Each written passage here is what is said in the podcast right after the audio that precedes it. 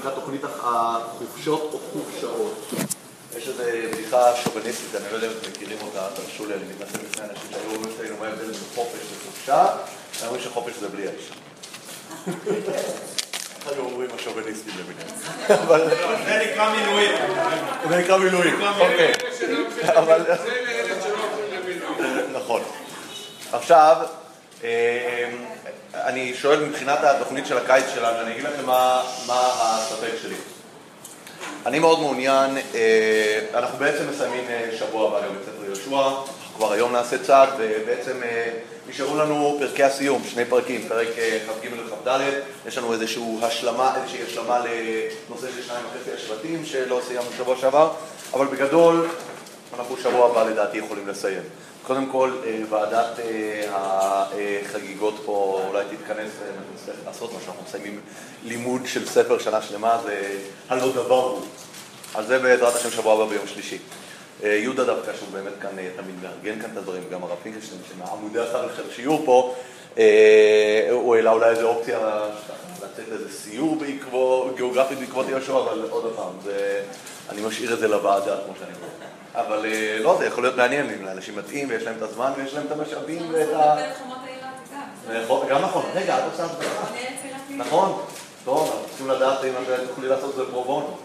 אבל עכשיו, מעבר לזה, אני גם רוצה לדעת לגבי השנה, אני מוניתי לתפקיד מנהל ישיבה תיכונית לשנה הבאה, ויש לי המון המון המון עבודה על הכתפיים, מעבר להיותי מנהל המכינה החרדית באוניברסיטה, אז הולך להיות לי המון עבודה גם בחודש הקרוב לקראת משק שנת הלימודים.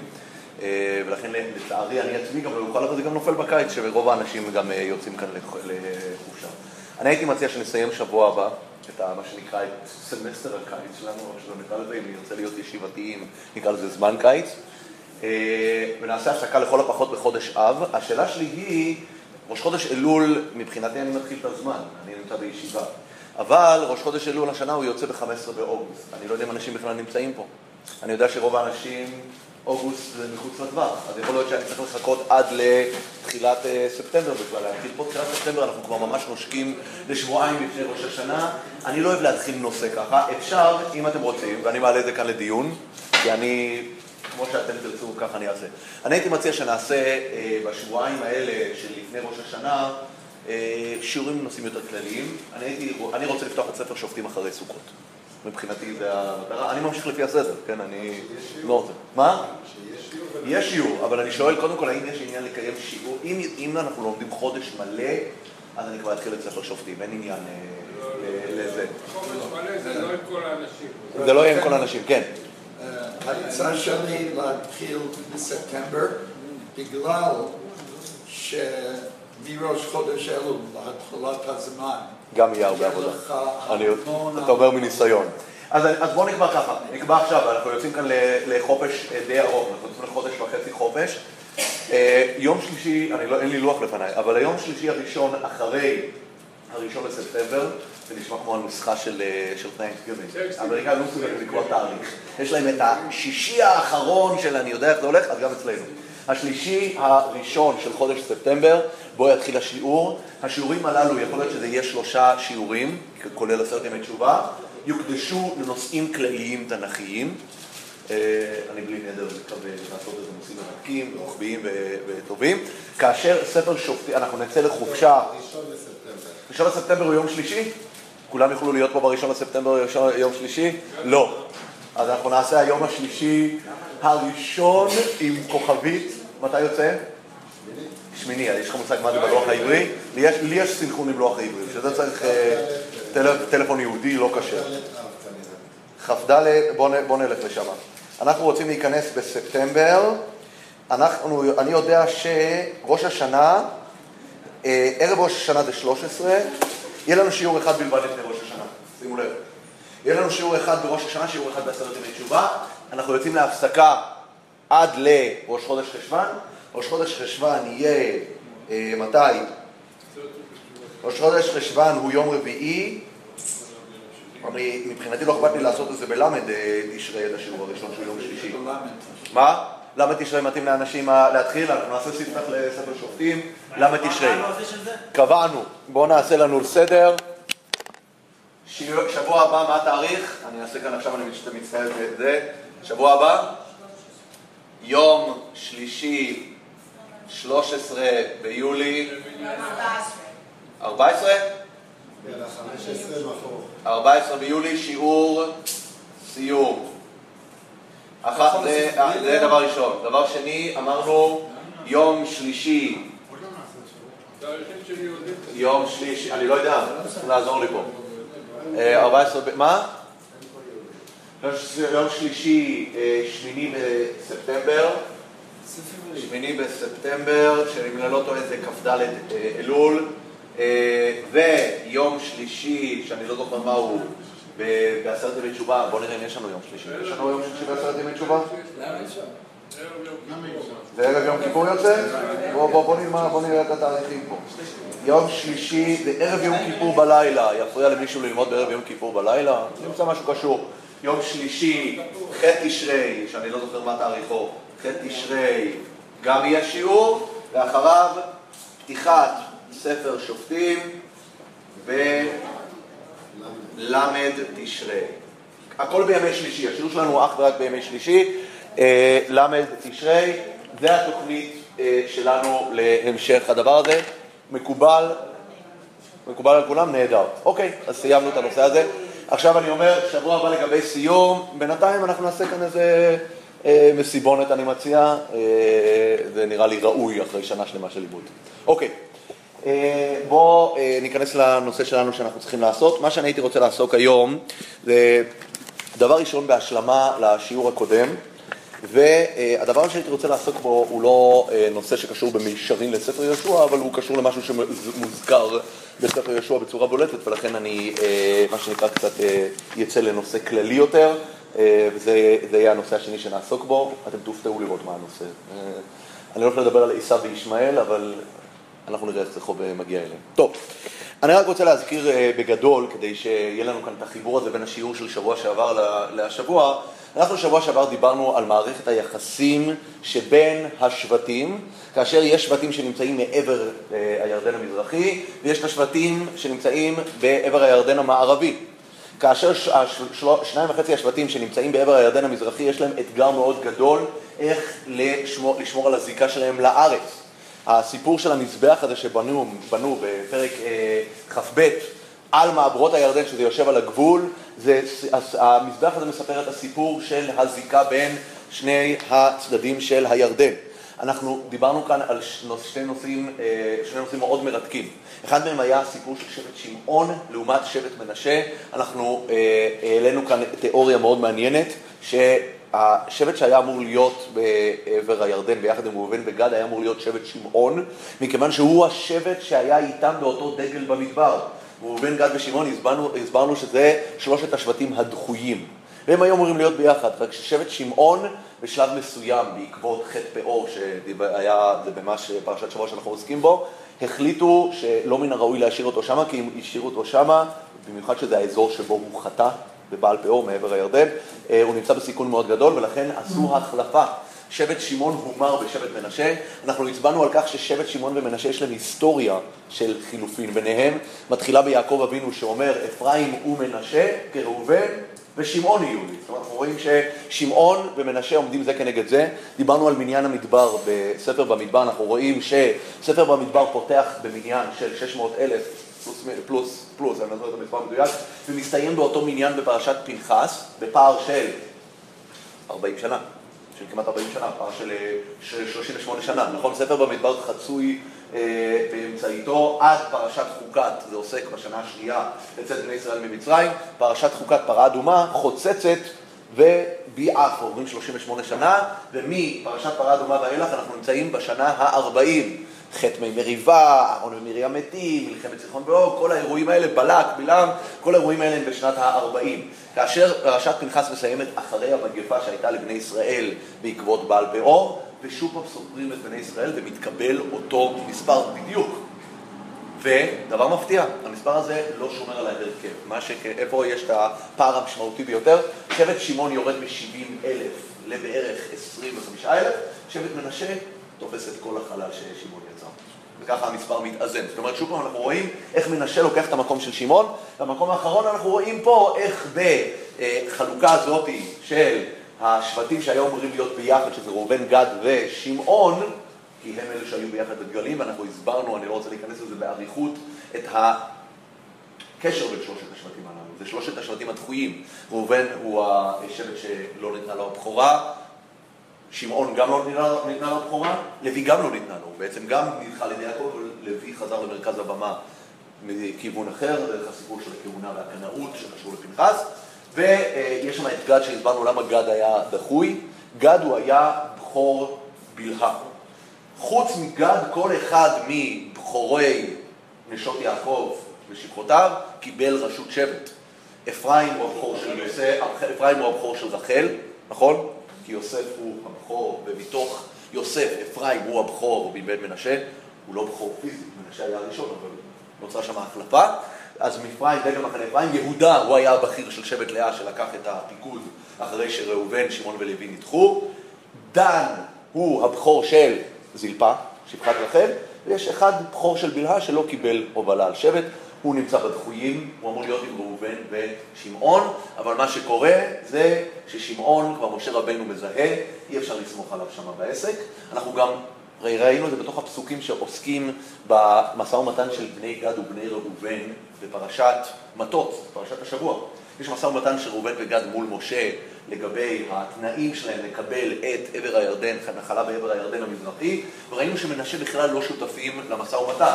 כאשר מסתיים המשא ומתן, משה רבנו עושה מה שנקרא עסקת חבילה, יאללה, קחו גם את מנשה, אוקיי? מדוע? זה אמרנו, כי מנשה לא היה באופן טבעי אמור למחול שם, הוא לא היה אמור לנהל משא ומתן.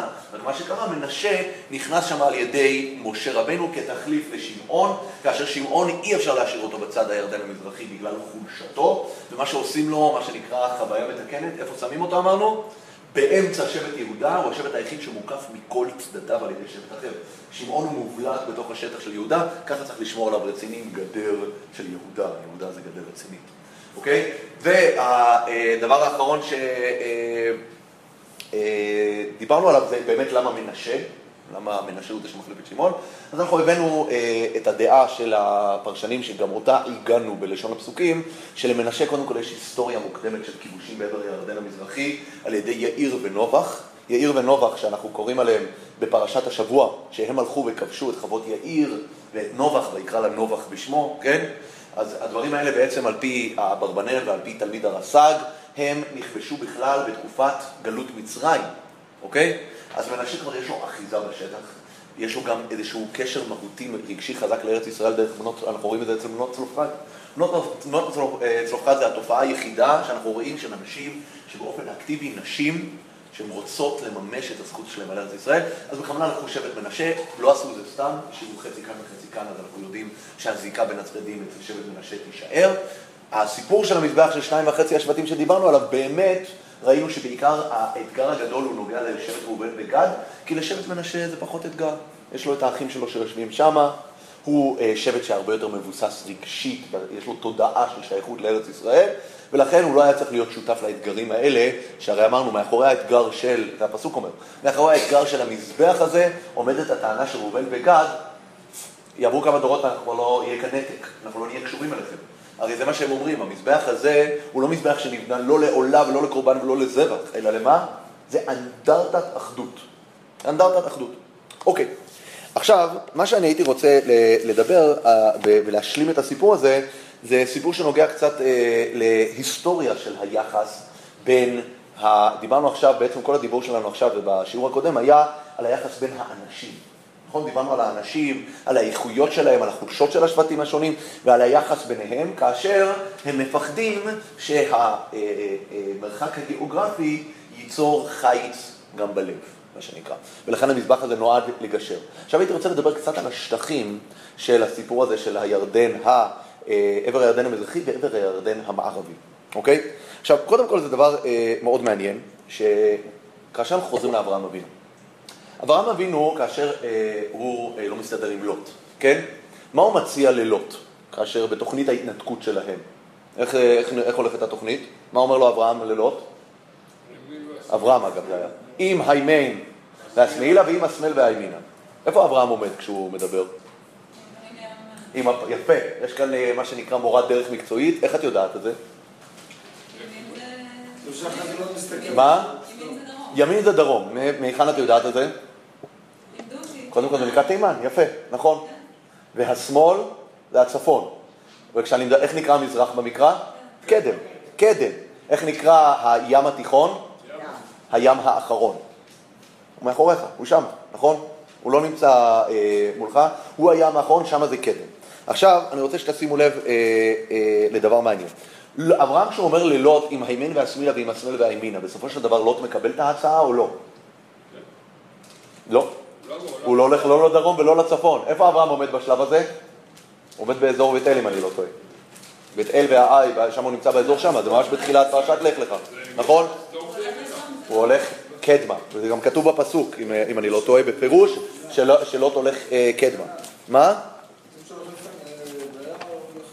את, את, את הכיכר, אבל בואו בוא נסתכל בפנים, כמו שאומרים בארמית, נייטי ספר ונחזי. בואו נסתכל בפנים כדי שלא נייצר כאן ספקולציות מיותרות.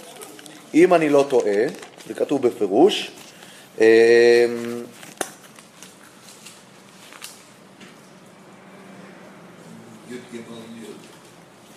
י"ג י' וישא לוט את עיניו וירא את כל כיכר הירדן ככולם משקה לפני שחט את שתום ויבחר לו לוט את כל כיכר הירדן ויישא לוט מקדם.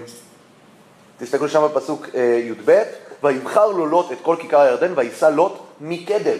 לוט לא בוחר לא ימינה ולא שמאלה, הוא הולך קדימה. הוא הולך קדימה, אוקיי? עכשיו, יש כאן משמעות מאוד חזקה שצריך לדעת.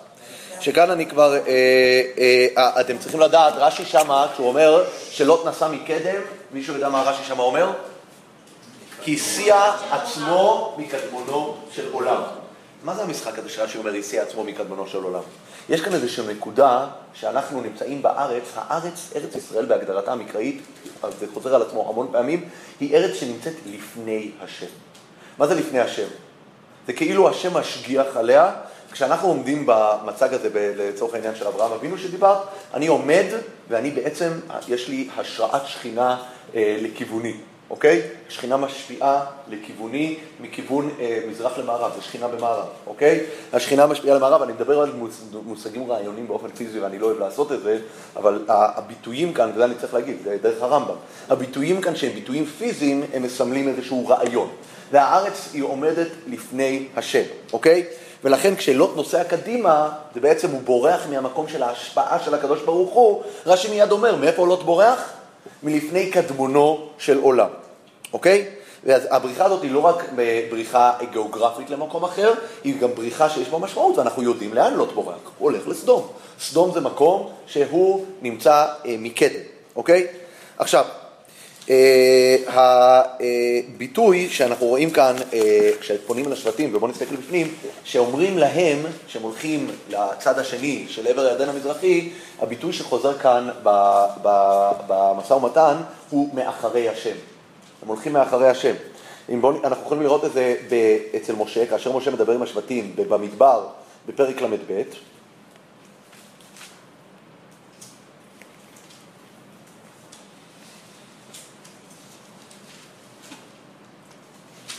בואו נמצא את זה.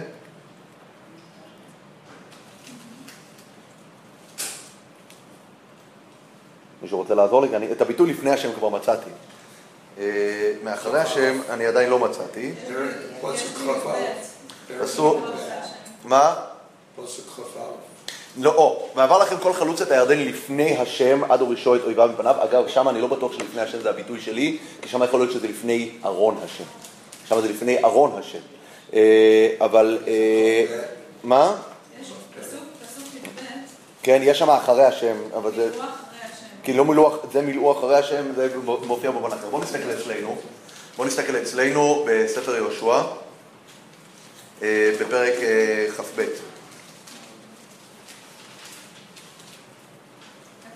תסתכלו בפסוק ט"ז. כה אמרו כל עדת השם, מה המעל הזה אשר מעלתם בלא ישראל לשוב היום מאחרי השם? מאחרי השם. אחר כך פסוק אה, י"ח, ואתם תשובו היום מאחרי השם, אוקיי? לעומת זאת, שימו לב, ואחים בני הארץ אחוזתכם, עברו לכם אל ארץ אחוזת השם. זאת אומרת, הפער שאנחנו מדברים עליו זה על ארץ, עבר הירדן המזרחי, שהוא אזור שנמצא מאחרי השם, לעומת ארץ שהיא ארץ שנמצאת, היא אחוזת השם והיא נמצאת לפני השם. וכמו שאנחנו רואים בביטוי שמשה רבנו אה, מדבר, מדבר עליו, אז אה, משה רבנו מדבר על זה שהם ילכו לפני השם. זאת אומרת, יש כאן, איזשהו ניסו, אה, אה, יש כאן איזושהי הגדרה שאנחנו צריכים, יש כאן איזשהו קו גבול רוחני, שכל מה שנמצא בעבר הירדן המזרחי הוא נקרא מאחרי השם, וכאשר ראובן וגד יש להם נטייה לבודד את עצמם שם, כמו שעם ישראל אה, מפרשים את זה, הרי אותו מזבח שהם בונים, עם ישראל מפרשים אותם, מפרשים את המזבח הזה כאירוע של בידול, נכון? אנחנו בונים לעצמנו את המקדש שלנו, אז הם אומרים, אתם פונים מאחרי השם.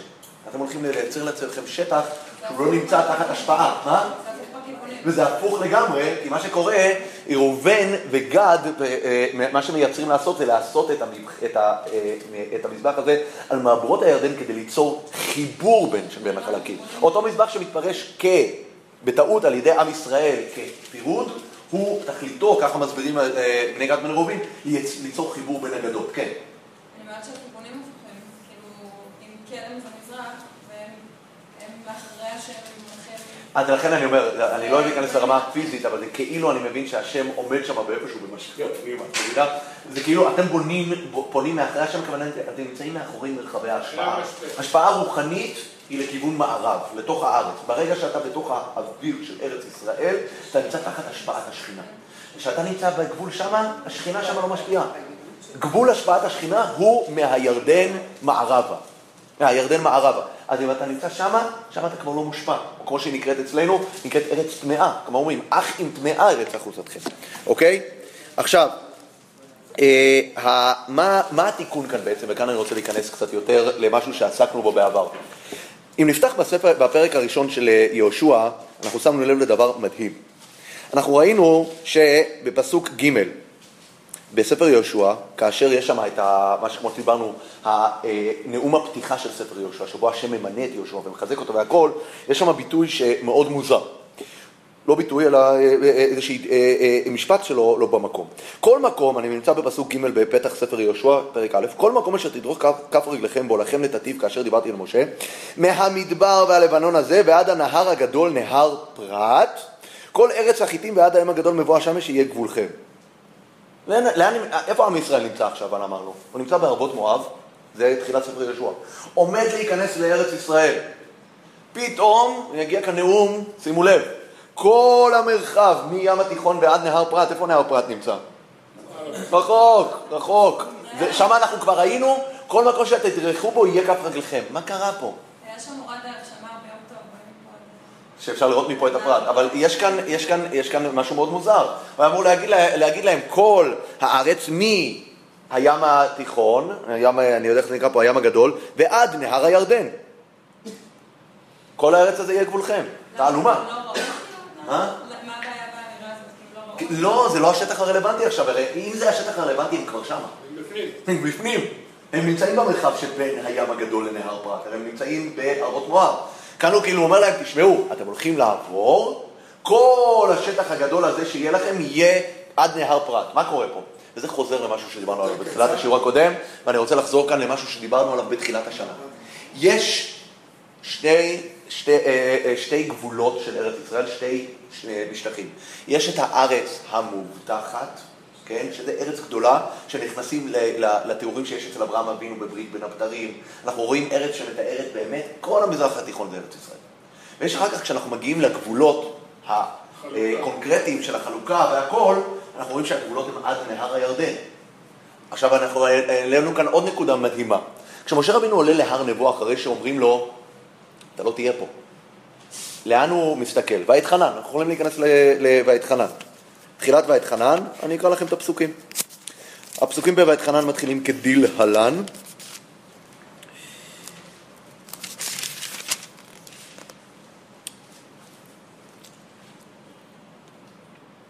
הנה, עלה ראש הפסגה ושא עיניך. איפה משה נמצא? אני חייב להזכיר לכם, משה נמצא בהר נבו. איפה הר נבו נמצא?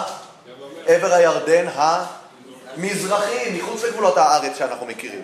ושם הקדוש ברוך הוא אומר, אומר לו, עלה ראש הפסגה ושא עיניך ימה, וצפונה, ותימנה, ומזרחה וראה בעיניך. אומר לה הקדוש ברוך הוא, הרי הוא עומד כאן, זה ארץ ישראל, לצורך העניין, אני לא רוצה לצייר מפה שוב פעם, ומשה רבנו עומד פה, הקדוש ברוך הוא, אנחנו מצפים שהקדוש ברוך הוא יגיד לו, שא עיניך צפונה, מערבה ודרומה. אבל לא, הקדוש ברוך הוא אומר לו להסתכל גם אחורה. בשביל מה משה רבנו צריך להסתכל אחורה? מה חסר לו שם? הוא נמצא כאן על הגבול המזרחי של ארץ ישראל. כל הכיוונים, הכיוונים האפשריים בשבילו, יש שלושה כיוונים אפשריים. אחורה אין לו שום אינטרס להסתכל, והקדוש ברוך הוא אומר לו, שא עיניך ימה וצפונה ותימנה ומזרחה וראה בעיניך. כי לא תעבור את הירדן הזה. הירדן, אני יודע, מי שמבין גיאוגרפיה, הירדן לא קשור לסיפור של מזרחה. למה משה רבנו עומד בהר נבו ומסתכל מזרחה?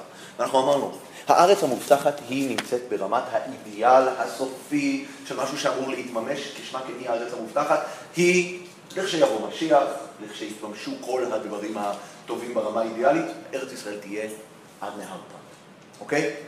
ואפשר, כן.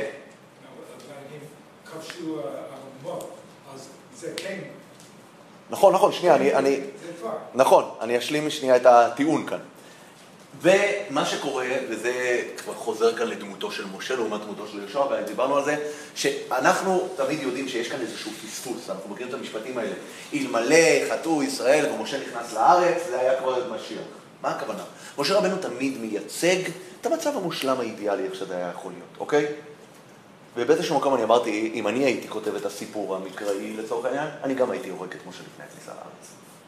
לצורך העניין. הייתי גם הורג את משה לפני הכניסה לארץ בתור זה שמנסח את הסיפור. למה? כי משה רבנו הוא האידיאל שאנחנו לא מצליחים לממש, הוא האידיאל של האחרית האלים. הוא הדמות המושלמת, היא הדמות שהיא לא יכולה לחיות בעולם הריאלי. משה רבנו לא יכול להיכנס לתוך ארץ שצריך לכבוש אותה באופן פיזי וצריך לעבוד בה את האדמה. משה רבנו הוא חצי מלאך, הוא אדם שחי במושגים של מן, של שמלתך לא בלטה מעליך. הוא נמצא בעולם אידיאלי כמו האדם הראשון במובן מסוים. הוא לא, משה רבנו בעצם ברמת המושגים שלו, אם היינו ממשיכים בקו של משה רבנו, בלי חטא העגל, חטא המרגלים, היינו נמצאים במקום של האידיאל ההוא של הארץ המובטחת, וזה מה שמדובר עם אברהם אבינו. אם אנחנו יודעים כמה עממים יש בארץ? שבעה עממים. מישהו רוצה לפרט לי אותם אחרי כל כך הרבה זה, אנחנו יכולים לדעת אותם, מישהו יודע? בחרות עם הברית לתת את ארץ. נגיע לשבע. אצל אברהם נאמרו עוד שלושה עממים. מי הם? קיני, כניזי וקדמוני. לאן הם נעלמו? הם יתרת הארץ, שבסופו של דבר לא קיבלנו אותה. לא השגנו את הארץ המובטחת. אז מה משה רבנו? משה רבנו עומד שם למעלה על ההר, ואנחנו הסברנו את זה. הקדוש ברוך הוא אומר לו, תשמע משה, אתה נקבר פה. איפה זה פה? מעבר הירדן המזרחי. משה רבינו יזכה להיות בארץ המובטחת או לא יזכה לזכות בארץ המובטחת? התשובה היא שאם ההר לא יבוא אל מוחמד, אם מוחמד לא יבוא להר, ההר יבוא אל מוחמד. הארץ המובטחת תתפשט.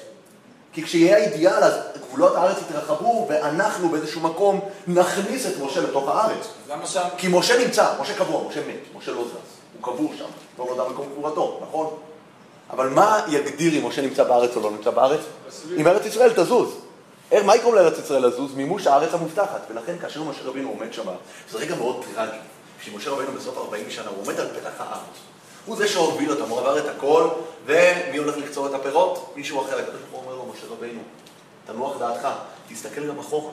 מאוד חשוב שתסתכל אחורה, כי תדע לך שהשטח שאתה נמצא בו הוא חלק מהשטח ששייך גם לאחורה, והשטח הזה ששייך לאחורה הוא עתיד להיות אוקיי? ולכן כאשר אנחנו פותחים את ספר יהושע, ושם דיברנו ממש בהקשר הרחב של המעבר בין יהושע למשה, אמרנו, מי שקורא את הפרק הראשון של יהושע, רואה, בפסקה הראשונה של ספר יהושע, משה רבנו נזכר שבעה פעמים.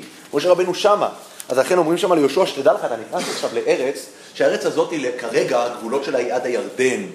אבל דע לך שבאידיאל הגדול, מה שהעשית להיות, מה שנקרא באותו עתיד לבוא מובטח, זה עד הנהר הגדול נהר פרת. וכשזה יהיה הנהר הגדול לנהר פרת, אותו משה שאנחנו מדברים עכשיו, שנכנסת, הוא יהיה איתך שם. הוא יהיה חלק מהסיפור, אוקיי? כי הארץ המובטחת הגדולה, היא קיימת שם ברקע. עכשיו, כאשר אנחנו הולכים לשאלתך. בפועל, עם ישראל כבשו חבל ארץ שהוא חלק מהארץ המובטחת ההיא. מה המעמד של החבל הארץ הזה? המעמד שלו, אין עליו את, את קדושת ארץ ישראל שאנחנו מדברים עליה. וזה מה שכתוב כאן שהשבטים אומרים, השבטים שבתוך הארץ אומרים לשבטים שבעבר הירדן המזרחי, אך אם טמאה הארץ אתכם, אנחנו מבינים שמפריע לכם שהארץ שאתם נמצאים בה היא ארץ טמאה. אז בואו תעברו לתוכנו, אבל אל תקימו מקדש מתחרה למקדש שלנו בעבר הירדן המזרחי. כי זה טמא, זה לא מקבל את הקדושה הזאת. אגב, אני חייב להגיש כאן, להכניס כאן מה שנקרא תמיד את, ה, אה, את השתי שקל האקדמיים שיש כאן. זה ברור, וכל מי שלומד אה, אה, מה שנקרא את אה, תפיסת האלילות הכנענית והתפיסה העתיקה, שבתקופה העתיקה אלילות תופסת מרחבים גיאוגרפיים. יש מושג של האל של פה, ויש את המושג של האל של שם, אוקיי? ותמיד חוקרי המקרא שמגיעים כאן לכל הנושאים האלה של שניים וחצי הירדן, הירדן, הם מדברים על התפיסות האליליות שקיימות בתוך המרחב היהודי המתגבש של הקדוש ברוך הוא בארץ, ובחוץ לארץ זה אל אחר. בואו לא ניכנס לכל הסיפור הזה, אבל זה קיים שם הדבר הזה. זה בפרשה שיש במות בעל ויש אה, פסגת פאות. נכון, נכון, ואגב, בהקשר הזה נכון, גם בעל, יש, יש המון המון ביטויים מקראיים שמדברים על זה, שיש לזה, יש לי מה שנקרא, אולי זה ניתן במסגרת של לא, יום יש- שלישי השמיני בספטמבר, אה, מה שנקרא, הייתי קורא לזה ה- אה, אה, במקרא, אולי אפשר לקרוא להרצאה הזאת, שצריך עוד לבנות אותה, אבל זו הרצאה מרתקת לראות את ה, אה, איך האלילות מוצגת במקרא, לאור מה שאנחנו יודעים מהמון מחקר ארכיאולוגי שמדבר על כל פנתיאון האלים הכנעני ועל שמות האלים וכל הדברים האלה, דברים מדהימים. לראות את הזיקה ואת החיבור ולקבל אה, תובנות חדשות על תפיסת, ה, אה, התפיסה הדתית בתוך המקרא ביחס לדברים האלה. כי זה דברים מדהימים. צריך לדעת, כש, כש, כשהדברים האלה קורים, על, יש הרבה דברים שקורים על רקע מסוים, שאנחנו לא מספיק יודעים את הרקע כדי לפרש אותם נכון, אוקיי? זה מה שאמר סנחרב וחזקיהו, שהאלוהים של זה... ואלוהים של זה, נכון, נכון, כי יש שם אל בתפיסה גיאוגרפית. אה, זה מופיע אגב גם בחז"ל, אלוהי- בכל אלוהי מצרים אעשה שפטים. מה זה אלוהי מצרים? זה מדבר בשפה הזאת, צריך לדעת, המקרא מדבר הרבה פעמים בשפה הזאת. והרבה פעמים כשמדברים אצלנו בשפה הזאת, זה לא, זה לא, אני לא מדבר כאן על חס ושלום להגיד שהקדוש ברוך הוא מוגבל לארץ ישראל, אבל יש איזושהי אה, תפיסת יחס בין גיאוגרפיה לבין השפעה אלוקית. זה בפירוש, בפירוש. ולכן אני אומר, המושג הזה של ארץ טמאה זה ארץ שיש בה פחות נוכחות אלוקית. אבל למה זה לא מתפשט אם זה אמור להיות? זה כבר אה, סיפור שאנחנו לדבר, למה זה לא מתפשט? זה, בוא. בוא, בוא לא ניכנס לזה, זה סיפור ארוך, למה זה לא מתפשט? יש היררכיה של קדושה. יש היררכיה של קדושה לצורך העניין, כמו שאתה לא שואל אותי למה פה זה לא קודש קודשים, נכון? למה קודש קודשים לא מתפשט? אז אתה גם לא יכול לשאול למה... לא, ה- אבל זה כן מקום שאמור להיות בתחומים. בסדר, עזוב, אני לא רוצה להרחיב את הנושא הזה, אני לא התכוונתי לגעת בנושא הזה, אבל לא יכולתי לעבור על, על זה בשתיקה. עכשיו, אני עדיין לא הגעתי אגב לטיעון המרכזי שאני רוצה להציג, כל מה שאמרנו עכשיו זה רק סיפור רקע, כן. אז עוד, עוד פעם, את הפסוק בפרק כ"א, ויתן השם ישראל את כל הארץ אשר נשבע לתת לאבותם. כן. לא, לא, לא, לא. גם אצל אברהם אנחנו רואים, אגב. אצל אברהם אבינו בעצמו מופיעות שתי, אה, שתי אה, אה, חלוקות שונות של הנחלה. לא בכל מקום אצל אברהם אבינו מופיע כל הארץ המובטחת. גם אצל אברהם אבינו, כשאתה עומד מול הסתירה הזאת, איך יכול להיות שחלקים מסוימים מדובר על עד נהר הגדול, נהר פרת, וכניק ניסים קטנונים במקומות אחרים, אז מדברים על זה תמיד, על ה... אגב, זו תופעה שחוזרת על עצמה במקרא בהרבה מקומות, שכשיש לך סתירה בין שני דברים, אתה תמיד מראה, אתה אומר, זה היה יכול להיות, וזה מה שקרה בפועל. אנחנו עשינו את זה השנה, את התרגיל הזה, איפה? בכיבוש מלכי הדרום וכיבוש מלכי הצפון. כיבוש מלכי הדרום זה מה שהיה יכול להיות, כיבוש מלכי הצפון זה מה שקרה בפועל. פרק א' ופרק ב' בבראשית, פרק א' זה מה שהיה יכול להיות, פרק ב' זה מה שקרה בפועל. זה, חוזר על עצמו, ב, אני יכול להגיד עשרות מקרים שאני מכיר. אה.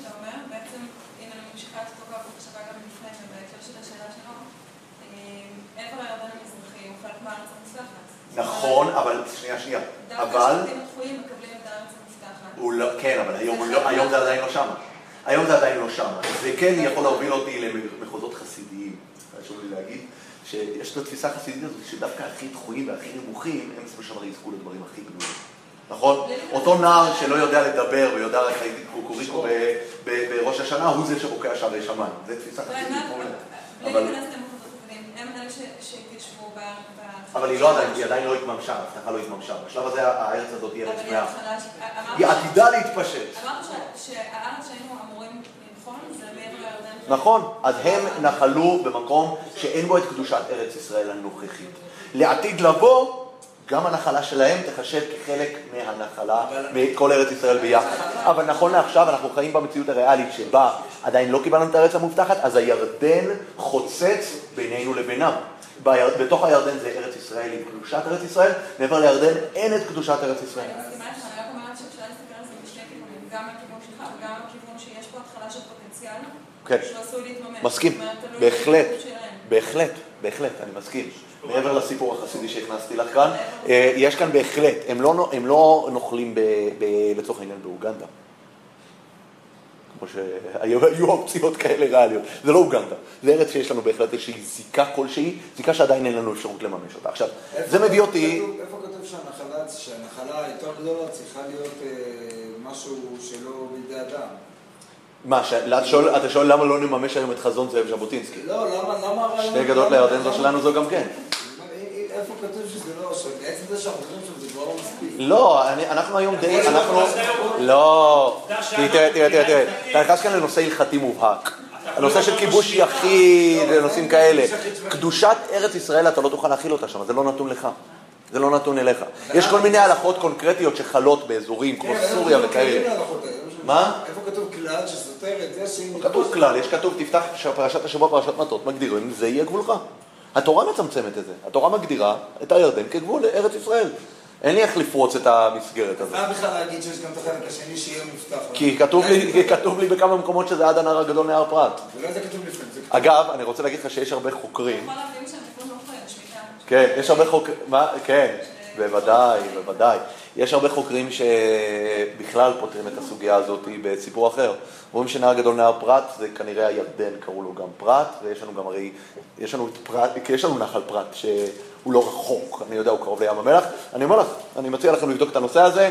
יש חוקרים, אני יודע, זה נשמע הרבה יותר בומבסטי, נהר הגדול נהר פרת, אבל נהר הירדן הוא נהר גדול או לא נהר גדול, אני לא יודע. למי שראה את המסיסים, למי שראה את את האמזונס, הנהר הוא הירדן הוא זרזיף. לקרוא לו- נהר זה סופרלטיב. הנהר, הפרט הוא כן נהר גדול, אני לא יודע. אז עוד פעם, אני רק, אני אומר, אני, על זה אני אומר, תן לחכם ויחכם עוד. אתם אה, תבדקו בזמנכם הפרטי, יש חוקרים שמציינים את זה שהמקרא קורא לנהר הירדן נהר פרת, אבל אני לא, זה לא מוסכם בכל מקרה בתוך המסגרת הדתית שאני זה לא פגשתי. בקונצנזוס. זה לא בקונצנזוס, נכון. אה, למרות שאני לא יודע אם זה סותר לו משהו, אבל בסדר. זה גם לא, בלי קשר לעולם הדתי, זה- לא קונצנזוס. כן. השם ה- הלועזי של נער הפרט, זה... בקיצור, זה מה שיש בבבילוניה. נכון, לא- נכון, נכון. יש לה- יש לנו פה משהו... לא, כי יש גם שאלה, אני, אה, אפתח סוגריים. יש שאלה כשאומרים לנביא ירמיהו לקחת את אזור הבת שלו ולטמון אותו בנחל פרת. האם ירמיהו באמת הלך מענתות עד יש לעיראק? נחל פרת ויש נהר פרת. אז אה, יש, אני לא בטוח מה מופיע שם, והם הם, הם, הם, הם, הם עוסקים בה, הם, אני לא זוכר את הנקודה הזאת, הם בוקשים בסיפור הזה של ירמיהו וזה, אוקיי? לכן אני אומר, תבדקי את זה. טוב, אה, מה, לאן כל זה מביא אותנו? וואו, אני כבר חורג מזה. אנחנו כאן אה, אה, מדברים על, אה, על, ה, על הנושא הזה של שני, גדות, שני הגדות, שאנחנו מדברים על השבטים שנוחלים באזור שהוא לא, אין בו את קדושת ארץ ישראל. ה, בשיעור הקודם כבר פתחתי את זה, שאנחנו רואים שפעמיים, כאשר אנחנו מתארים את כיבושי משה, מה משה רבנו כבש? את עבר הירדן המזרחי, נכון? כל האזור הזה, אז בספר יהושע תמיד חוזרים לתאר את כיבושי משה אחרי שכבשנו את הארץ, אוקיי? כבשנו את הארץ, טוב, בואו נסכם, אנחנו מתחילים ממשה. הנחלנו את הארץ, אותו דבר קורה בדיוק. הנחלנו את כל הארץ, שניים וחצי השבטים נוחלים את נחלתם אחרי זה, אפשר לעשות סיכום כולל. אבל אנחנו רואים שמרחבי ההשפעה עוברים, מה שנקרא, ממערב לכיוון מזרח, אוקיי? זאת אומרת, זה כיוון ההשפעה. ארץ ישראל צריכה קודם כל, המרכז כוח שלה זה ארץ ישראל הנוכחית. אם יש אותה, אפשר להתחיל להשפיע הצידה. זאת אומרת שגם כיבושי משה, כאשר הוא כובש אותם, אנחנו צריכים לזכור, הוא כובש אותם בשלב שאין עדיין ארץ ישראל. הוא כובש אותם, ובשלב שהוא מעביר את הפיקוד ליהושע, הוא כבש כאן טריטוריה שאין לה הגדרה כל כך. למה? כי לא משויכת אפילו לשום דבר, אין ארץ ישראל, ארץ ישראל עדיין בידי הכנענים. כאשר אני מסיים לכבוש את ארץ ישראל, אני יכול להגיד, טוב, הכיבוש שהיו, אני יכול לספח אותו ולהגדיר אותו ביחד, במובן לפחות מדיני, אני לא יודע במובני קדושה, אוקיי? ככה לגבי אה, נחלה. אז בסופו של דבר יש כאן אתגר שמלווה אותנו על היחס בין שני הגדות. באמת דברים אמורים. שימו לב, דבר מאוד, מאוד מעניין. בחציית הירדן, מה קורה בחציית הירדן? חציית הירדן, אם אתם זוכרים, זה תהליך פרוצדורה לא פשוטה בכלל. איך הוא מתחיל? הולך הארון לפני העם. רגלי הכהנים נוגעים במים, מה קורה? הירדן ייסוב לאחור, נכון? מלפני מה? מלפני אדון חולי ארץ, נכון? מלפני הארון. אוקיי, הירדן עומד. מה שקורה, מי עכשיו מחזיק את המים באוויר? הארון. כל העם צריך לעבור, ומי מחזיק, כל, כל, כל, כל עוד הארון מחזיק את המים, העם מסיים לעבור. בשלב הזה שהעם מסיימים לעבור, קורים שני אה, אירועים מאוד משמעותיים. עושים, לוקחים אבנים מתוך הירדן, לאן? למלון, איפה זה המלון הזה? בגלגל, ומעמידים שם מזבח שהוא עדות לזה שהקדוש ברוך הוא בקע לנו את הירדן, כי הנה, יש לנו אבנים מקרקעית הירדן. מה עוד קורה? יש מזבח ששמים אותו בתוך הירדן, והמזבח הזה הוא, על ידי מה הוא, אה, אה, אה, איך, איך עושים אותו? על ידי 12 נציגים משבטי ישראל. מה המשמעות של המזבח הזה? תשימו לב, המזבח הזה בעצם הוא יוצר סוג של חזון, סוג של חזון. אין ירדן שחוצץ בינינו. איפה הירדן נמצא? הוא שם, הוא כבר לא חוצץ, הוא עצור. הוא כבר עצור. הגדות כאן מחוברות לגמרי, ויש כאן באמצע מזבח שמי בנה אותו? כל שבטי ישראל ביחד, משני הצדדים. האתגר הגדול הזה שאנחנו נכנסים לארץ, אנחנו מציבים כאן איזושהי עובדה שכן, הירדן כאן באיזשהו מקום, אחרי שהוא יחזור למקום ויכסה את המזבח הזה, אנחנו לא נראה אותו, הוא ייצור כאן חיץ. הוא ייצור כאן חיץ, אין ברירה. החיץ הזה ייווצר, אבל כאשר אנחנו הולכים ועוברים את הירדן ואנחנו מבינים שאנחנו משאירים מאחורה את מי? השניים וחצי השבטים האלה, שיש לנו אתגר גדול איך להתייחס אליהם, אז בזמן המעבר אנחנו מאוד מדגישים את הנקודה הזאת, שימו לב. יש כאן פוטנציאל עצום, אולי נקרא לזה על העתיד לבוא שאנחנו מדברים עליו, על הארץ המובטחת, שבו הירדן כבר לא יחצוץ בינינו. ויהיה לנו כאן אחדות של מזבח שמורכב מ-12 שבטים, וזה המשמעות של המזבח, שאנחנו מאוד, מאוד התפלאנו, מה זה המשמעות הזאת של מזבח שמכסה אותו האפיק של הירדן, בשביל מה אתה עושה את זה? האם מישהו אי פעם שמע על מזבח באמצע הירדן? אין אפילו צורך, אין אפילו אפשרות לייצר נראה לי עדות ארכיאולוגית על מזבח כזה, כל כך הרבה שנים שהירדן זורם שם, מה יכול להישאר? מה המשמעות של זה? אני אומר, המשמעות של זה היא משמעות מאוד סימבולית שכן, זה לא הולך להישאר מזה. זה המזבח, יש כאן, יש כאן צורך בשני, בשני מזבחות נפרדים, כי יש מזבח שהוא לדורות שאיפה הוא הולך להיות? מחוץ לירדן. אותו אנחנו נעשה כדי ש... והיה כי ישלחה מנחה, זה מופיע שם. בדברים האלה, המאבנים האלה, מה הדברים האלה, אתה תגיד לו. היה נס היסטורי עצום כאשר נכנסנו לארץ, אבל כשאתה עובר את הירדן, יש לך אחריות כאן להעביר מסר, כי אתה משאיר כאן שניים וחצי שבטים מאחורה ולהגיד להם, שימו לב, כשאנחנו חוצים והמצב הזה למעלה, זה המצב שאנחנו רוצים אותו. אנחנו רוצים שהירדן לא יחצוץ בינינו, אנחנו רוצים שיהיו כאן את כל האבנים שמחברות בינינו, וזו הזיקה שצריכה להישמר בינינו. זו המשמעות של המזבח. וכאשר בסופו של דבר אנחנו רואים, וזה חוזר למזבח השלישי שאנחנו עוסקים בו היום, כאשר השבטים האלה באמת מסיימים את המשימה, הם הולכים חלוצים, הם כובשים את הארץ, הם יכולים, כמו שאמרנו, לנוח רק כשעם ישראל נחים. כמו שמשה אומר להם, המנוחה שלכם תלויה במנוחת העם, והם חוזרים לשם, מה הם עושים? הם עושים עוד מזבח, איפה? במעברות הירדן. במעברות הירדן, בדיוק שמה, אותו ירדן שחוצץ בינינו.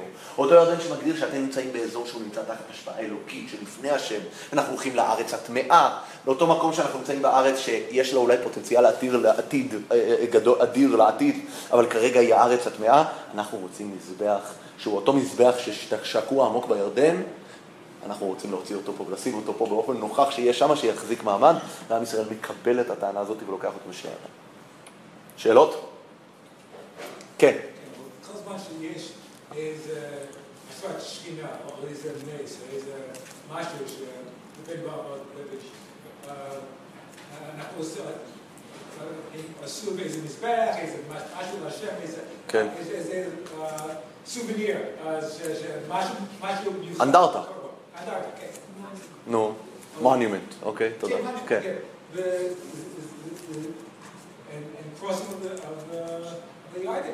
זה היה באמת נס, והם עשו אנדרטה מתחת לים. נכון, נכון, אז לכן אמרתי, האנדרטה הזאת אין לה שום משמעות לדורות, זו דעתי. אתה לא קובע, אתה לא, אתה לא מתאמץ ליצור מונומנט כזה אדיר ולקבור אותו מתחת למים, אין לזה שום אינטרס. ולכן אני אומר באמת, אל תנסו לחפש את המזבח הזה, כי המזבח הזה לא נועד לחיפוש בכלל, זו לא המשמעות שלו. המשמעות שלו הייתה לאותו זמן, אותו זמן שהוא זמן מאוד משמעותי, שבו אנחנו חוצים את עם ישראל, את, ה, את ה, מה שנקרא, חוצים, לש, גם חוצים את הירדן, אבל גם חוצים לשתיים, את האלה שנמצאים פה ואת האלה שנמצאים שם, אנחנו עושים אירוע מאוד משמעותי להנכיח את זה שאנחנו רוצים את החיבור. אבל אמרתי, בסופו של דבר זה המזבח שהקדוש ברוך הוא ציווה לעשות אגב. שמשה רבינו, זה, המזבחות הללו נעשו על פי ציווי מפורש של משה רבינו, בתוך התורה מופיע הציווי הזה, בעובריכם את הירדן וכולי, ושמתם אותם בסיד, יש את כל הסיפור מה עושים מהאבנים האלה. המזבח הזה, באיזשהו מקום של שניים וחצי השבטים, הוא לא מזבח שציוו עליו, ההפך, הוא מגיע מהתערותא דלתתא. הציבור כבר הרגיש שהוא צריך את זה. הוא מרגיש שאנחנו סיימנו, אתם כבשתם את הארץ, אתם טוב לכם, אנחנו חוזרים לשם, מה יהיה? מה זה?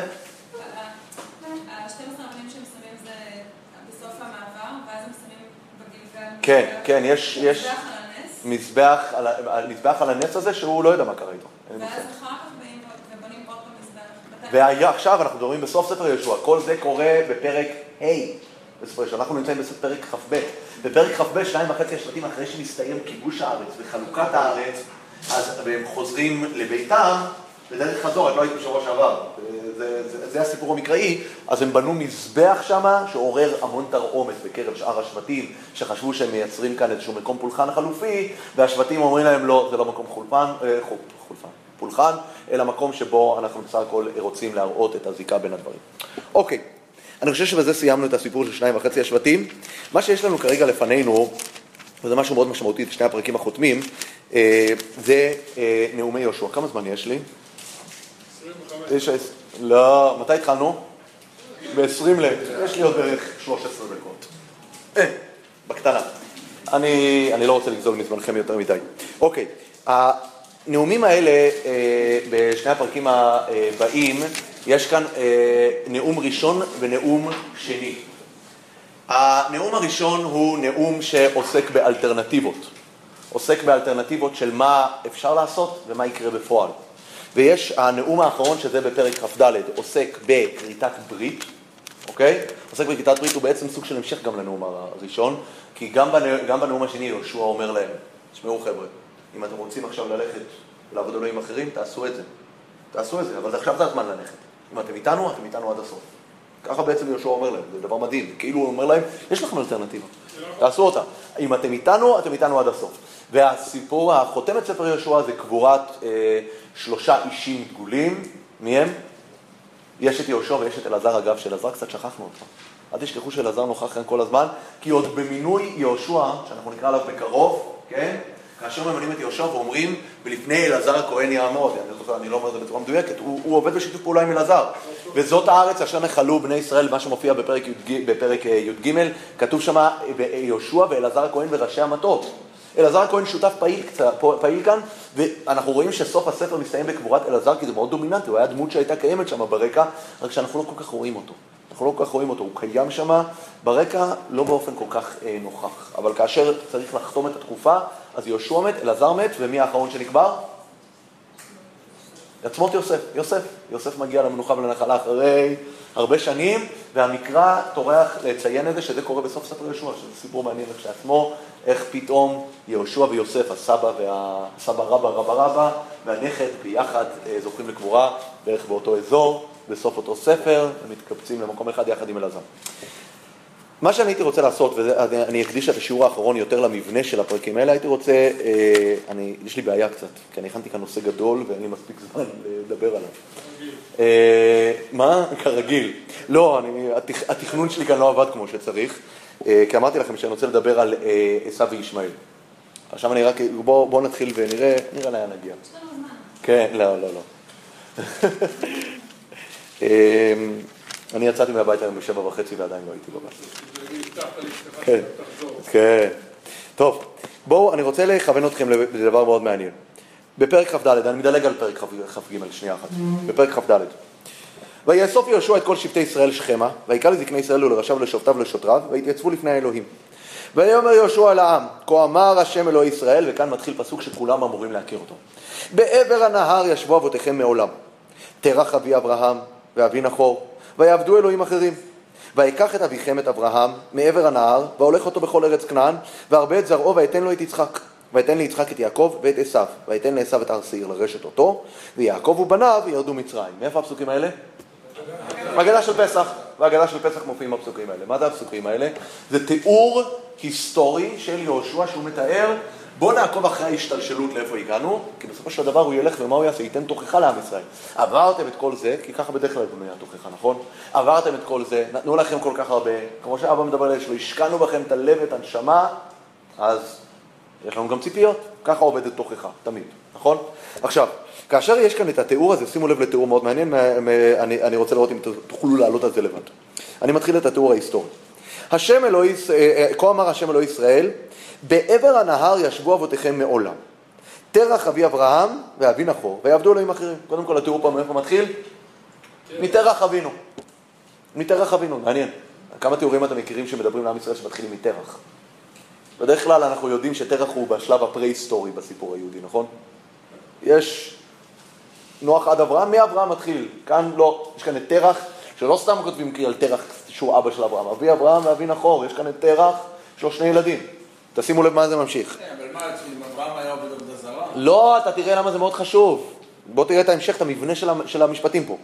ואקח את אביכם את אברהם מעבר הנהר, והולך אותו בכל ארץ כנען, וארבה את זרעו, ואתן לו את יצחק. לקחתי את מי? את אברהם. זה נראה כאן שהיה אופציה ב'. מה הייתה אופציה ב'? נחור. נחור. אומר הקדוש ברוך הוא, רגע, רגע, יש לי כאן בעיה. יש לי כאן את תרח. אני חייב לבחור אחד מהילדים של תרח. זה משחק סכום אפס. נחור או אברהם. טוב, בואו ניקח את אברהם. לקחנו את אברהם, הבאנו אותו לארץ, את מי נתנו לו? את יצחק. בואו נמשיך. ואתן ליצחק את יעקב ואת עשיו. ואתן לעשיו את הר שעיר לרשת אותו. ויעקב ובניו ירדו מצרים. מי לא, מי לא מופיע פה? ישמעאל. נחור הכנסנו לפה, תרח נכנס, אבל ישמעאל נעלם מהסיפור. עם אישה אחת הוא הולך. אתה אומר זה סיפור של האימא ולא של האימא? למרות שיכול להיות שגם באברהם, לא... באברהם אני לא יודע, אני לא יודע. נחור, אין לי מושג. אני לא יודע אם נחור באברהם, זה הערה נכונה, אבל מה פתאום ישמעאל נעלם פה מהסיפור? ויתן לו את יצחק, עשיו, שימו לב מה עשיו כן מקבל. לא, הרן הוא אבא שלו. הוא דוד. נכון, הבנים של נחור זה בתואל ולבן וכל אלה, האחרים שאיתם התחתנו בסוף. הבני דודים. אבל אני חושבת שבאיזשהו מקום הם יורשו באזור שלנו. לעומת ישמעאל שנסע ארצה פני קדם. גם עשיו ירש אצלנו, אוקיי, אדום. אוקיי. יכול להיות. אז מה, רגע, וישמעאל לא- לא לא קשור לאזור כל כך? ישמעאל זה ארצה בני... אה, טוב, יכול להיות. אני אגיד לכם מה אני, אה, הדבר הזה מאוד אה, הבליט אצלי, נושא שגם עקבתי אחריו בהרבה הרבה מחוזות אחרים, שנוגעים לעשו ולישמעאל. ולכן אמרתי, זה לא נושא שקשור במישרין לספר יהושע, זה משהו שקצת, מה שנקרא, עשה לי פופ-אפ לנושא מאוד רחב, הסיפור הזה שקוראים לו עשו וישמעאל. שיש פער מאוד מאוד גדול במקרא בין היחס לעשו ליחס לישמעאל. ומהו היחס הזה? היחס הזה הוא יחס קצת הופכי, כי יש דברים מסוימים שזה נראה שישמעאל יותר טוב מעשו, ויש דברים מסוימים שבהם אנחנו רואים שעשו יותר טוב מישמעאל, ואני רוצה כאן לעשות לכם איזה סוג של מיפוי, ואני רוצה להתחיל פה דווקא מהרמב"ם. כי הרמב"ם בהקשר הזה, הוא, הוא מאוד מבליט את הניגוד, את הניגוד הזה. הרמב"ם, אנחנו כולם מפורסם בשמו של הרמב"ם, הפסק של הרמב"ם לגבי אסלאם. מה הרמב"ם פוסק לגבי אסלאם? אסלאם אינו עבודה זרה. הם מייחדים את האל. הם אמנם לא, אין להם את המצוות שלנו, אבל הם לא עבודה זרה.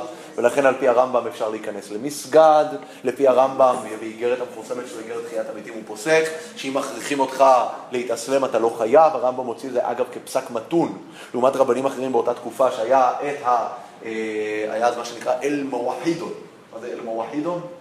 המייחדים.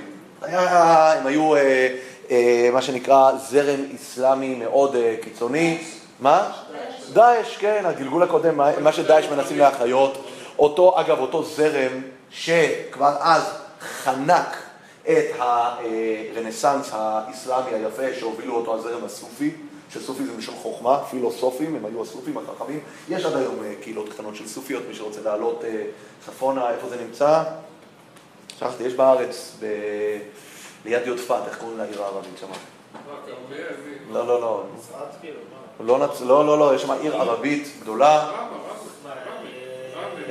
בטייבה. טייבה, טייבה. נראה לי טייבה. טייבה, לא טעה, בסכנין, סכנין, טעות, סכנין, סכנין צמודה שם ליודפת, בסכנין יש אה, מסגד של סופים, והסופים האלה, אה, יש להם מורשת פילוסופית עתיקה, מבוססת, הם האלה ששמרו על כל הכתבים היווניים של אפלטון ואריסטו, והם אלה שהנחילו אותם אגב למערב אחר כך עם התרגומים, אה, למערב היה את אה, אפלטון, את, היה לו את אפלטון, אריסטו, את אריסטו אנחנו קיבלנו דרך המוסלמים, ואותו פרץ מוסלמי של קנאות מחק גם את כל הרנסאנס האסלאמי שהיה, והרבה קהילות אה, יהודיות נחרבו בגלל אנשים שסירבו להתאסלם, והרמב"ם באותה תקופה מוציא פסק, זה נמצא באיגרת תימן, אני לא יודע, אמרתי לפני כן, נראה לי איגרת חיית המתים. זה נמצא באיגרת תימן, איגרת תימן היא איגרת שמדברת על הנושא, על מה צריך למסור את הנפש. והרמב"ם שם פוסק, על אסלאם לא מוסרים את הנפש, כי אסלאם זה לא עבודה זרה. אגב, אתם מוזמנים היום, מי שרוצה להיכנס למסגד לצורך העניין, אין איקונות, אין אה, צלמיות, אין פסלים בתוך מסגדים. מסגד באיזשהו מקום, זה צריך לדעת, המוסלמים מעבירים ביקורת על היהודים, שבבתי התפילה שלנו יש איזה שהם מוטיבים, אה, אה, מה שנקרא אה, חזותיים, כמו ארון קודש, או דברים כאלה, כי אני יכול להגיד לכם בתפיסה, הרבה תפיסה של הרבה אנשים, הם מתפללים לארון קודש, נכון? ארון קודש הוא הכיוון שלנו שם פועל הדבר, שהוא נותן איזושהי תחושה של הגשמה למרחב של התפילה. המוסלמים מעבירים ביקורת על זה. מחשבים על זה כסוג של כפירה, חדר מסגד בסופו של דבר הוא מקום אספה להתפלל אוקיי? אין בו שום אה, מוטיבים חזותיים. שליחים בקירות. מה? שליחים בקירות, אין מוטיבים חזותיים. יש שקע תמיד לכיוון... מה? יש תמיד גם שקע. יכול להיות, עוד פעם, אני אומר, כמו שאמרתי לך, אם תשאל, אם היה מוסלמי שואל אותי על הנושא של ארון קודש, אני הייתי מסביר לו. אבל אני, אני, אני אומר, הנושא הזה אצל, באסלאם הוא נושא מאוד חזק. אגב, יש גם הבדל בין הזרמים השונים בהקשר הזה, גם באסלאם שהרמב"ם מכיר, אני קראתי אה, לא מזמן בנושא הלכתי, יש זרמים אסלאמיסטיים שהיום כן כבר יחשבו עבודה זרה, אוקיי? אז אני אומר, האסלאם שהרמב"ם נחשף אליו, שהיה האסלאם הסופי, שהיה אסלאם מאוד משכיל ועסוק בפילוסופיה, באמת אה, לא, לא היה במקום הזה, והרמב"ם לכן אה, מאוד הקל על האסלאם. עכשיו החוקרים היו מאוד נבוכים, כי יש בתשובות הרמב"ם תשובה שאומרת את הדבר הבא. שאלו, ילמדנו רבנו, יש שם את התשובות של הרמב"ם, ששואלים אותו, האם מותר ללמד גוי תורה? הרי כתוב, אנחנו יודעים שיש הלכה, מי שמלמד גוי תורה חייב איתה. הוא אומר להם, הרמב"ם, אתם יודעים? למי מותר ללמד תורה? לנוצרים מותר ללמד תורה, לאסלאמי, אל תלמד תורה. מי שמלמד אסלאמי תורה חייב איתה. פתאום, מה קרה פה? אותו רמב"ם, הרי הרבה שפירשו, הרמב"ם היה נחמד למוסלמים, כי מה? הוא היה באזור שלהם, נכון? פתאום אתה רואה שהוא קצת פחות נחמד. אגב, זו נטייה הרבה של חוקרים לעשות את זה, כשמדברים על היחס של המאירי לנצרות, הרי אם אתם יודעים, המאירי, חקר את זה אגב, כתב על זה גם ספר, משה הלברטל, על היחס של פוסקי אשכנז לנצרות, וגם שם הוא מגיע לכל מיני מסקנות של יחס יותר מקל, שאגב, יכול להיות שיש לזה תימוכים, כשאתה מכיר משהו מקרוב אתה שופט אותו בצורה אחרת, אבל המאירי מגדיר את כל הדתות המונותאיסטיות, אינן עבודה זרה, הוא קורא להם גדורים בדרכי הדת. כל המגדורים בדרכי הדת הם בכלל, על פי המאירי, גם הנצרות אינה מוגדרת כעבודה זרה. הם גדורים בדרכי הדתות. הוא אומר, הפגניות היא, אה, אה, הם אה, ייצרו דתות שלא יוצרת מערכת מסודרת של חוק, משפט, סדר, ברמה הזאת. הדתות האלה שיש להן באמת מערכת משפטית ומוסרית מסודרת, הוא קורא להן הדתות הגדורות בדרכי הדת. והוא טוען במסכת עבודה זרה, הוא חוזר על זה כמה פעמים, הן לא מוגדרות כעבודה זרה. כן, אני רוצה רק לסיים, אז משהו, אם אפשר בקצרה. גם עם יין נסך? משתמשים בזה גם לגבי היתרים של יין נסך, בהחלט. בהחלט, בהחלט. יש, יין נסך זה כבר הלכה מסובכת, יש, יש, יש, יש הלכות של יין נסך שקשורות ממש לניסוך, ויש שקשורות שקשורות לסתם יינם, אז אני אומר, אני לא רוצה להיכנס לסיפור הזה, אבל בהחלט גם לגבי יין נסך, גם לגבי הלכות עבודה זרה של משא ומתן איתם, בסמוך לחגים שלהם. אגב, גם בעלי התוספות יש להם את ההיתרים האלה שיושבים על סיפור, אגב, מעניין, של תינוק שנשבע. הם טוענים שבכלל כל הנוצרים היום הם לא, מה שנקרא, אה, מנהג אבותיהם בידיהם, ולא נוצרים מרכיבים. הם אה, תינוקות שנשבו לבני נוצרים. בקיצור, אה, נניח לנושא הזה, אגב, מי שכתב על זה מחקר מדהים זה חיים סולובייצ'יק, הבן של הרב סולובייצ'יק, על כל הנושא הזה. על הנושא של אה, היחס לדתות עובדי עבודה זרה, את הדוקטורט שלו חיים סולובייצ'יק כתב על הנושא הזה. אוקיי, עכשיו, וואו, איפה אנחנו נמצאים? עכשיו, מה יוצר לשינוי הזה ביחס של הרמב"ם, שהוא פוסק שהאסלאם זה עבודה זרה, ומצד שני הוא פוסק שאסור ללמד אותם תורה. וכאן זה מדבר באמת על המהות של היחס שלנו לאסלאם ולנצרות, וזה רואים את זה בפסוק הזה. ישמעאל מעולם לא הוגדר כאופציה. מאותו רגע שיצחק נולד, יצחק נולד privilege, הוא נולד עם חותמת, עוד לפני שהוא בקע לאוויר העולם, כי ביצחק יקרא לך זרע, הוא סומן מראש. ישמעאל בכלל לא היה אופציה, בכלל לא היה אופציה. ולכן אנחנו נראה במקרא, אנחנו לא רואים מאבק בין ישמעאל לבין יצחק במקרא. מאוד ברור, כמו שציינתם קודם, ישמעאל הוא בן השפחה, שנאמר עליו, גרש את בן האמה הזאתי, גם לגוי גדול עשימנו, אבל לא פה, הוא לא שלך. יצחק הוא הזה שלך, כי ביצחק יקרא לך זרע, אוקיי? כאשר... עוד לפני שהוא נולד הוא סומן. ולכן אצל ישמעאל, ישמעאל מעולם לא היה אופציה. לעומת זאת אצל עשיו אנחנו יודעים, המאבק קיים מלידה, אף אחד לא סומן. היה צריך לעשות מהלך של גנבת הברכות על ידי יעקב. אנחנו יודעים שיעקב ועשיו נמצאים זה מול זה. לא נבנתה ירושלים אלא מחורבנה של קיסרי. יש כאן, כל, כאשר תריד ופרקת הוא לא, הוא לא מעליך, הקדוש ברוך הוא מייצג את עשיו ואת, ואת, ואת יעקב כמאבק לאורך ההיסטוריה. אצל ישמעאל אין מאבק בכלל. מאוד ברור מראש שיצחק הוא הכתובת. עכשיו יש כאן שאלה, וזה אני שואל אתכם אסטרטגית. מי שלא נמצא בסיפור, כן, בכלל, כמו ישמעאל, איך הוא יכול לחזור לתוך הסיפור? כשהוא רוצה להפלס את דרכו כן למרחב של הסיפור. מה הוא צריך לעשות? הוא צריך לחזור לתוך התנ"ך ולשכתב אותו. הוא צריך לשנות מה שכתוב בו. ולכן במקום עקדת יצחק, מה הוא יכתוב? עקדת ישמעאל. כל הטקסטים הוא הולך ומשנה אותם. כותב הרמב"ם, אתה יודע למה אתה לא יכול ללמד ישמעאלי תורה? כי הוא ייקח את התורה שלך והוא ישנה אותה, כי אין לו דרך אחרת להתמודד איתה. הדרך היחידה להתמודד עם הטקסט לישמעאלי, שכן בונה את עצמו, הרי זה באמת המהלך המוסלמי, על המהלך המונותאיסטי, כמוחמד שהוא אחרון הנביאים שממשיך את כל הנביאים הגדולים. איך אתה עושה את זה? צריך לחזור אחורה רגע ולתקן כאן, לתקן כאן את ה... לא. לתקן כאן את ה, מה שנקרא, את הסיפור הטקסטואלי ולשנות מה שכתוב שם, כי על פי הסיפור אתה לא קשור ל, ל, לעניין פה. עשיו מעולם לא היה צריך לשנות שום דבר. עכשיו, הרמב"ם צריך לדעת, אגב, בכל הכתבים שלו, כשהוא מדבר על נצרות ואסלאם, הרמב"ם קובע, האסלאם זה ישמעאל והנצרות זה עשיו, לזה הוא קורא דת בני עשיו, לזה הוא קורא דת בני ישמעאל. אגב, הרבה פרשנים בימי הביניים עשו את האפיון הזה, של אסלאם שווה ישמעאל, עשיו שווה נצרות. ולמה? כי תשימו לב לנצרות, הנצרות מעולם לא שינתה את מה שכתוב בטקסט. היא לא הייתה צריכה לשנות. למה? כי אנחנו יודעים שמערכת היחסים בין עשיו לבין יעקב, זה לא מפריע לעשיו שפעם אתה היית למעלה. הוא אומר, בסדר, היה לך את התקופה היפה שלך, זה הברית הישנה. היום מה יש לנו? ברית חדשה, אנחנו פרק ב'. עשיו כבר מלכתחילה יודע, הרי כתוב, הטקסט תומך בי. ההפך. כל עוד אני שולט, אני מוביל, אני מדכא את היהודים, אני מתעלל בהם במשך אלף שנה בימי הביניים באירופה, אז מה אני, מבס... מה אני עושה כאן? אני מממש את החזון שכתוב שחור על גבי לבן בברית הישנה, שאומרת שאני אקח את הבכורה, אנחנו ישראל החדשים, זה כל המהלך הנוצרי. וזו הסיבה, אגב, שמדינת ישראל והחזרה לפה היא סטירת לחי עצומה לנצרות, שהם לא יכולים להכיר בה ברמה התיאולוגית. הרב סולובייצ'יק, כאשר הוא מונה בשש הדפיקות את התועלת של הקמת מדינה יהודית, הדפיקה, אם אני לא יודע, הדפיקה השלישית הוא מונה, כן, יש לנו כאן ניצחון תיאולוגי על הנצרות. אנחנו הראינו לנצרות, כן, אתם יודעים מה? אנחנו גם מקבלים. אגב, חשוב לדעת ולהכיר בזה. אנחנו לא כופרים בזה שבמשך אלפיים שנה המטוטלת הייתה לכיוון של עשיו. אבל אנחנו עכשיו עסוקים בלשנות את המאזן בינינו, זה בדיוק מה שאנחנו עושים פה. לכן אנחנו, לא, אנחנו צריכים להכיר ולשמוע את ההדהוד של פעמי ההיסטוריה, של המהלך הזה ברמה התיאולוגית של ניצחון על עשיו. כן, אם עם ישראל חוזר למרכז הבמה, מתחיל, ככל שעם ישראל מתבסס יותר, זה גם יוריד בסופו של דבר, אנחנו מקווים שזה יממש את הצד השני של כף המאזניים הזאתי, זה גם יוריד אותם, זה גם יוריד את הנצרות, יוריד את הדברים האלה. אז עשיו מעולם לא נאלץ לשנות את הטקסט, לכן פוסק הרמב"ם, שמה? שכאשר אתה בא ללמד תורה, הפונקציה של לימוד תורה, לפי הרמב"ם, זה הגוי שילמד את התורה, מה הוא יעשה עם מה שהוא ילמד. הוא אומר, האסלאמי ילך וישנה את מה שכתוב, כי אין לו דרך אחרת להתמודד עם מה שכתוב, ולכן מה הוא עושה? הוא הולך ומשנה. לעומת זאת, מה? לעומת זאת, הנוצרי, הוא לא צריך לשנות שום דבר, תלמד אותו. הוא מקבל, את ה... לפי הרמב"ם, זה פונקציה של אותה תורה שתלמד אותו, איך הוא יטפל בה. זה שהוא יוסיף אחר כך דברים אחרים, זה כבר לא נוגע במישרין אליך, הוא יוסיף את הברית החדשה, הוא כבר הוסיף אותה.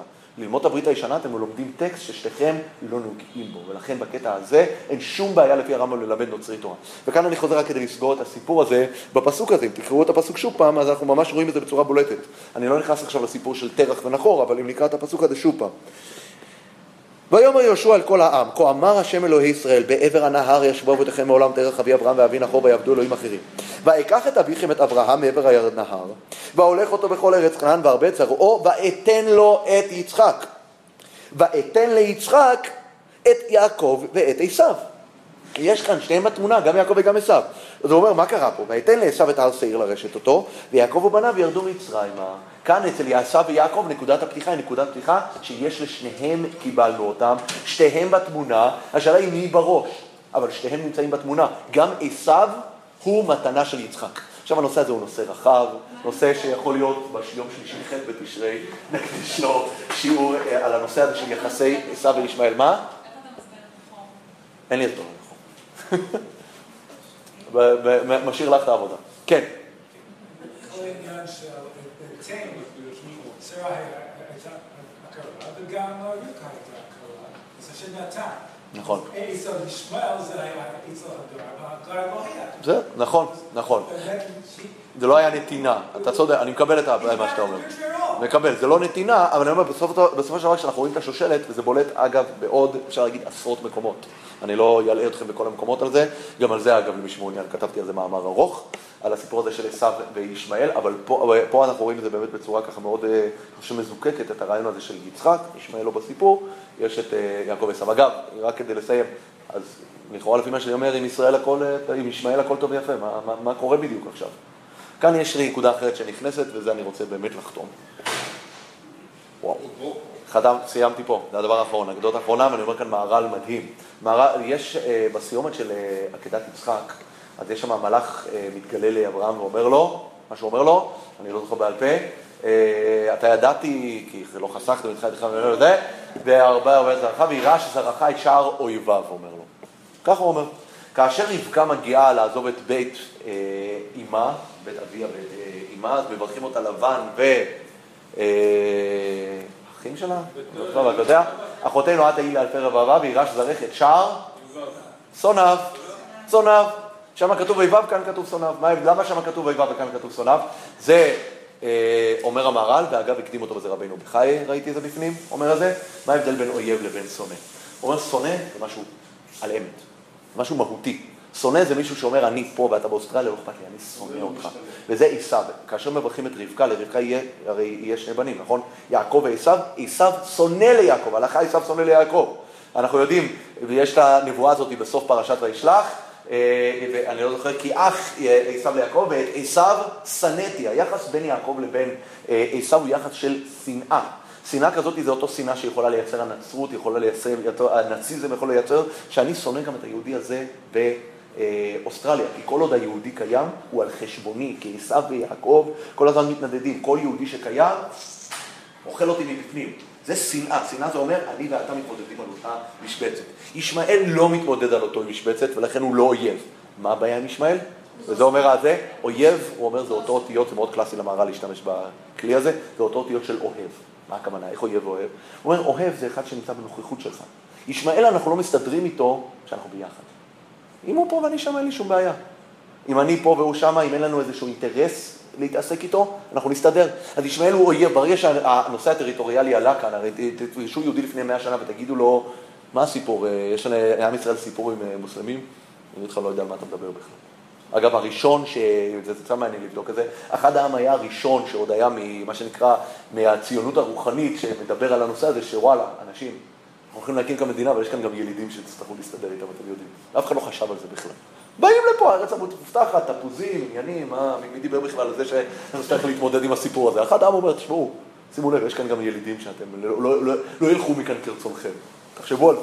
הוא מייחד לזה, הוא כתב על זה פרק. אוקיי, אבל ה- ה- ה- ה- הרעיון הזה של ישמעאל נולד רק מתוך זה שפתאום יש לנו כאן נושא טריטוריאלי, ולכן זה אויבות.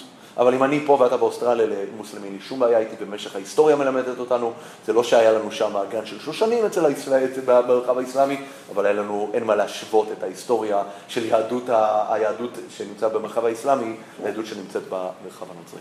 תודה.